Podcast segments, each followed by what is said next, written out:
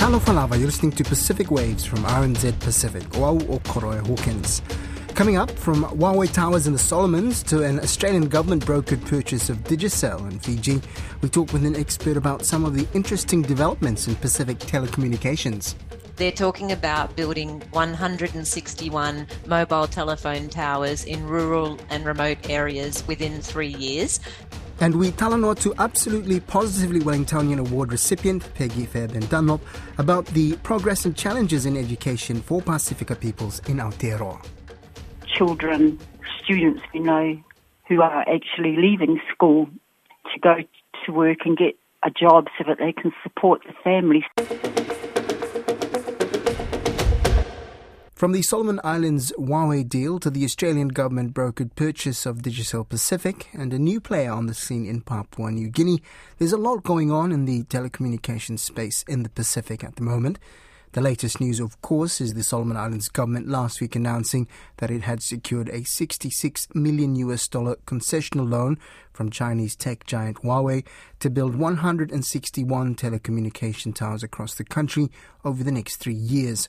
The deal has divided public opinion in the country, with some welcoming the improvement and strengthening of telecommunications infrastructure and others questioning the return on investment and feasibility of the project timeline.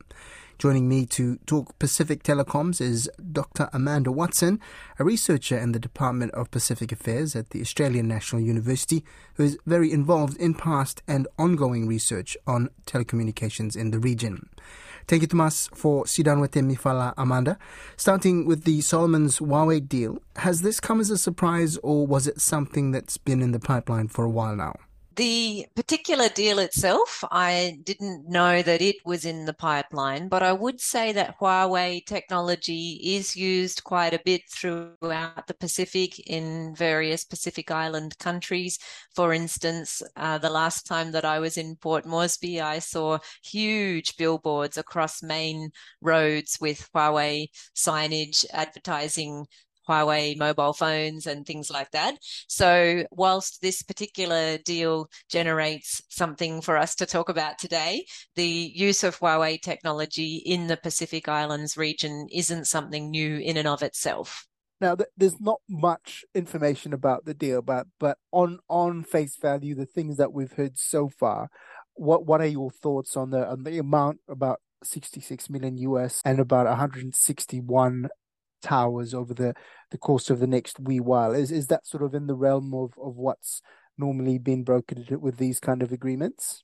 So I know that there are places in Solomon Islands with no mobile network coverage or very limited, unreliable, weak mobile network coverage. So in general, I would be happy about any initiatives that would seek to increase mobile network coverage for communities that don't currently have reliable uh, coverage. And that obviously is because of things such as medical emergencies, natural disasters, and other kinds of things where a telephone call could literally save someone's life. And also in day to day life, people often tend to use mobile phones for communication with loved ones, for maintaining relationships when they move away, for instance, for school or work. So I think that in general, I'm happy about the idea of mobile network coverage increasing. And I think it's a good thing if governments look at that and if donors want to support that. However, in this particular case, I do have a few concerns. You mentioned the amount of money. Obviously, that's a lot of money. Telecommunications infrastructure does tend to cost quite a lot of money. Uh, and in this particular case, rather than it being a gift, which it might have been if it had come from perhaps another donor or something like that, in this case, it's a loan. And yes, I'm aware that it's a concessional interest rate, quite a low interest rate. Nonetheless, it does still mean that this large amount of money needs to be paid back. And so that is one of the concerns that I do have about this arrangement. Now uh, they're selling it like uh, one of the one of the sales sales pitches sort of from the government is that you know we'll, we'll have some of these towers up by next year for the Pacific Games. People will be able to you know to be able to to to see and experience the games from the villages without traveling to to Honiara. But it seems like what's your what's your view on the I guess the the re- the rhetoric around the press releases, around the, the language being used as to, I guess, alleviate concerns about the loan and the size of the loan that are also being raised in Solomon Islands in your question, you also referred to the time frame, and I would say that I have some concerns about the time frame. So they're talking about building 161 mobile telephone towers in rural and remote areas within three years, and this does seem ambitious to me, given that the uh, there has been, in fact, there've been two mobile network operators in Solomon Islands for quite a number of years now, and they haven't been able to uh, develop a business case for establishing network coverage in those locations. And so I think it does seem ambitious that the government, with uh, the support of this loan, would be able to build so many towers in three years particularly given that they will need to negotiate with local landowners at each and every one of those mobile telephone tower sites. So that is something that's quite difficult. It could take time. It's not necessarily easy to negotiate access to communally owned land, which most or all of this land would be. And so uh, there's other parts of your question we could get to, but certainly, as with regard to the time frame, it does seem ambitious to me. Uh, I also want to talk a bit, uh, looking a bit wider afield. Huawei Solomons is the latest thing, but there've been a few movements in in in in the last wee while in terms of telecommunications ownership and changes. Um, what are some of the big ones that have have taken place in the in the over the course of the past year and further even? Yes, well, there are a, a, few things going on, as you say. In Solomon Islands, there are two mobile telecommunication companies, two mobile network operators. One of them is going to be given access to these new towers that we've been talking about. The other one is a company called B Mobile, which operates in Solomon Islands and Papua New Guinea. And given what the government of Solomon Islands has said thus far, it appears that B Mobile won't have access to the towers that they're going to be building.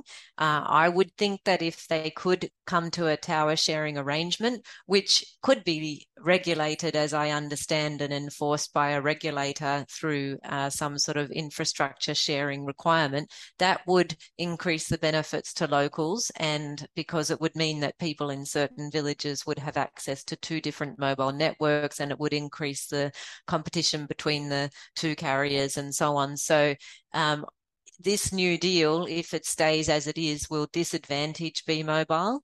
Meanwhile, B Mobile in Papua New Guinea is going through a merger with the government telecommunication company called Telecom PNG. And so B Mobile is sort of being hit on both fronts in both of the countries where it operates. Uh, so that's one of the things that's been going on in other developments, there's a new mobile network company establishing itself in Papua New Guinea at this time.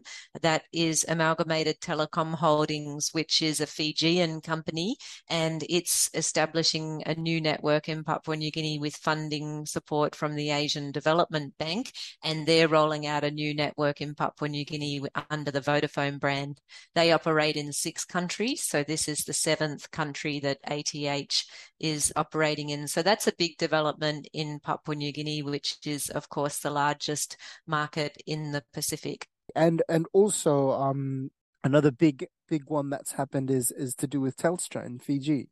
Yes, the Australian telecommunication company Telstra has taken ownership of Digicel's Pacific arm, which operates in six countries across the Pacific Islands region. And that deal was brokered by the Australian government under very favourable terms to Telstra. So Telstra is taking a minimal amount of risk and will be able to make back its contribution to the purchase price first before it's required to pay back the Australian government at quite favourable terms. So the Australian government included quite a lot of sweeteners in order to get this Australian company to buy Digicel's Pacific arm, which had been uh, obviously sort of up for sale. And is that unusual? That just that that level of, I guess, involvement from government? Definitely. It's an enormous amount of money and it is a very different thing compared to the way that the Australian government has operated previously. Right. And are you able to to comment on any of the I guess statements or or announcements that the government put out around those purchases? Well, what I can say is that the Australian government was obviously very keen for the Australian telecommunication company Telstra to purchase Digicel's Pacific arm. What's less clear is what this will mean for consumers in the six Pacific Island countries where Digicel operates. I think initially it will be business as usual. Uh, initially, they'll keep using the Digicel brand and indeed many of the staff and management in the six Pacific Island countries. So I think in the immediate term, it won't make any big difference for consumers in those countries.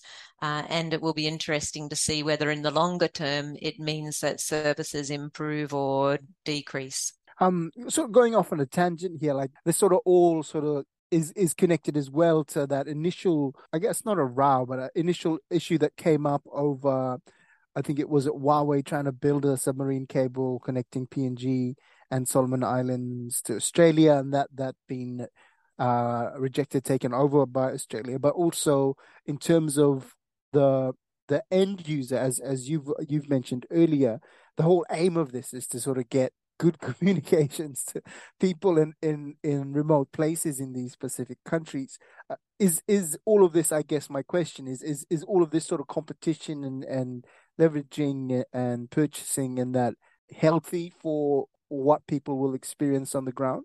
My understanding is that competition in a market is generally good because the consumer is likely to benefit. Because, for instance, if company A wants to try to get some of company B's customers to go over to company A, then it might lower its prices or offer free customer care or um, free t shirts or whatever it is that might lure the customers away from company B. So, in general, the consumer is likely to benefit if there's competition. In most small Pacific Island states, though, there isn't any competition. I think there are 13 states the last time I checked that have a telecommunication company monopoly.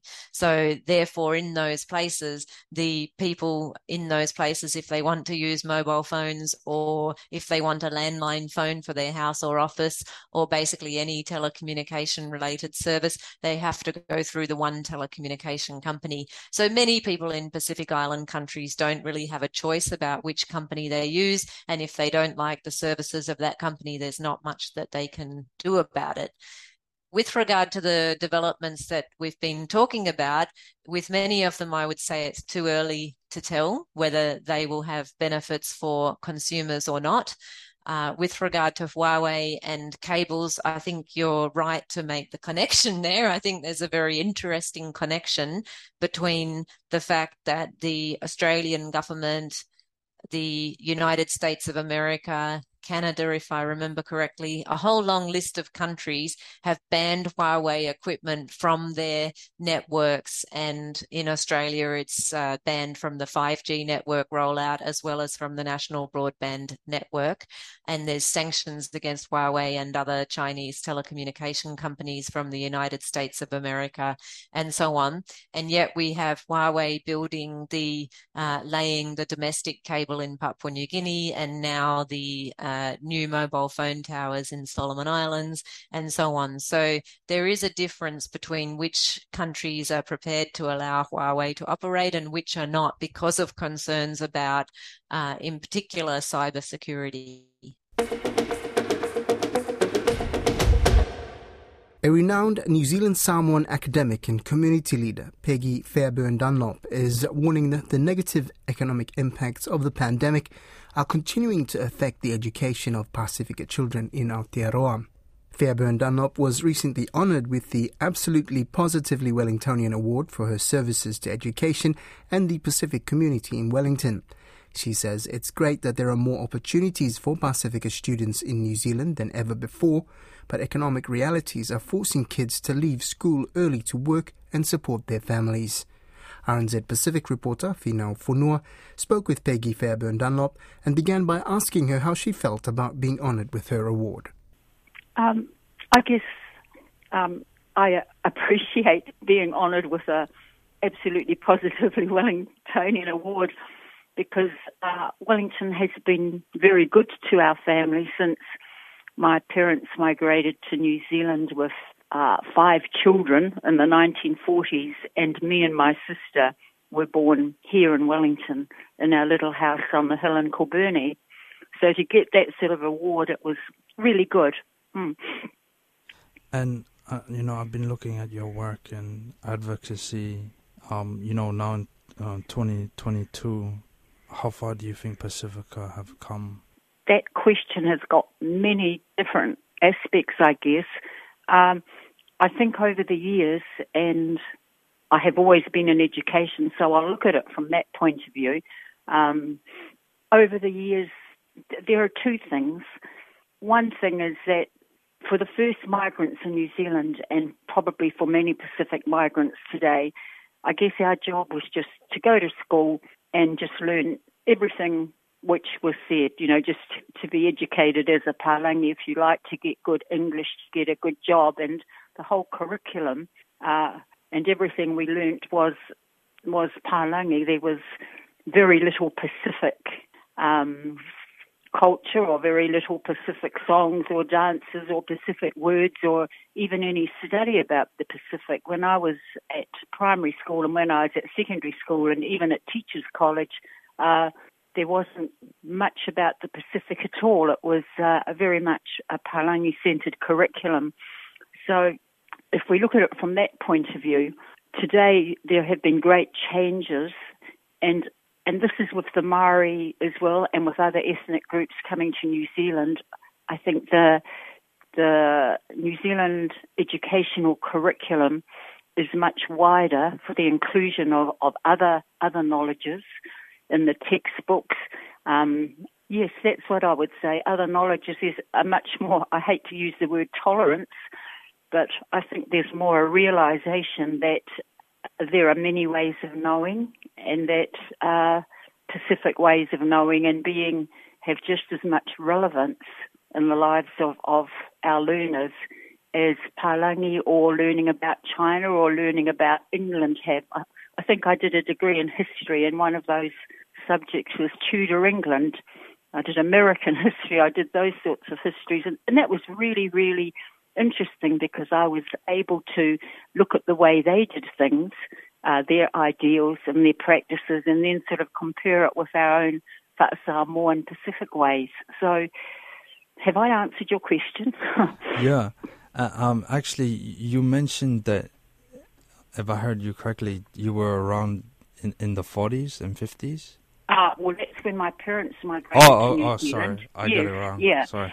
But but you make a very important point then because if we look at the so first of all I've talked about curriculum and the curriculum is more open, but that doesn't really mean that the teachers who are teaching in schools today um, understand the idea of cultural diversity or, or other other values. It still doesn't quite mean that.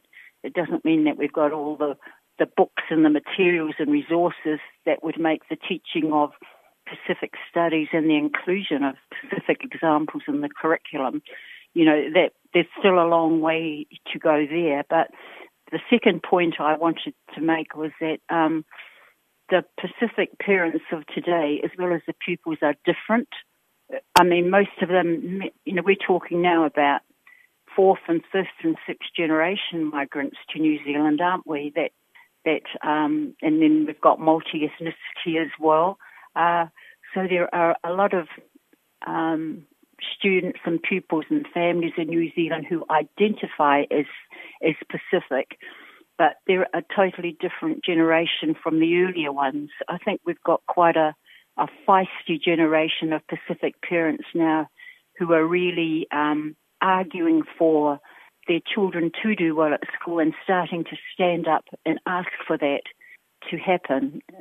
So there's sort of two things going on. I think New Zealand is starting to adopt a more um, informed attitude on cultural diversity, and also we've got groups of Pacific parents who have had a good education themselves and who are joining the school boards and things like that and are really standing up to make sure that their children get a fair deal and do well at school. Another question I have to ask because you live, um, you um worked in Samoa for a while. Yeah. Um, mm. You know, it's Samoa independence, 60th independence year, and you came from the, the I guess, the second generation, someone's. Um, yeah, yeah, yeah. And could you describe like how how different it is? How how much New Zealand and Samoan, especially for the Samoans diaspora in New Zealand, um, how far relations have progressed? I think Samoa, New Zealand, Aotearoa New Zealand has always had a very warm relationship with Samoa in a sense that, you know, going right back to the early days in the Treaty of Friendship, I think despite the fact that Samoa is not one of the countries of the realm, New Zealand has always been particularly good for Samoa in terms of aid and resources, those sorts of things. I think the relationship is healthy. Uh, I think it's even healthier when you think when you take into account the fact that the, that Te Mayor, the Prime Minister, and the last Prime Minister, they were all educated in New Zealand, and so whatever sort of happens on the ground, they also have that feeling of relationship rather than opposition. Mm. And what's the biggest challenge now that you see with Pacifica in education? Okay, well that's that's pretty pretty hard, especially in these times. I think in the last ten years, the state of Pacific education or the status of Pacific education in New Zealand has increased tremendously. But COVID has brought so many economic constraints, which our Pacific people have found it extremely hard and are still finding it extremely hard to deal with. Mean, if you're in Samoa or if you're in Fiji or anywhere in the Pacific, you know, you would have your land behind you that you could grow your food uh, you know, you would have a house where you could live. There would be, you don't have those sorts of support systems. We don't have those sorts of support systems in New Zealand. So we have the case of health vulnerability, but also uh, just the whole economic challenge of children, students we know who are actually leaving school to go to work and get a job so that they can support the family. So we guess bottom line is we're having breakups in the the pattern of education for, for many Pacific students in New Zealand. What used to be a pattern of, you know, you enroll in preschool and then you sort of go right through. We just there are just due to economic constraints and health constraints, there are just too many breaks in that pattern to ensure that our children, that all of our children, you know, enjoy a, a strong and robust educational experience, and that's that's the issue. That brings us to the end of Pacific Waves for today. Remember, you can download us free to your device from Spotify, iHeart, or Apple Podcast. And if you're using Apple, please leave us a rating so others can also find us. Look at that next time more.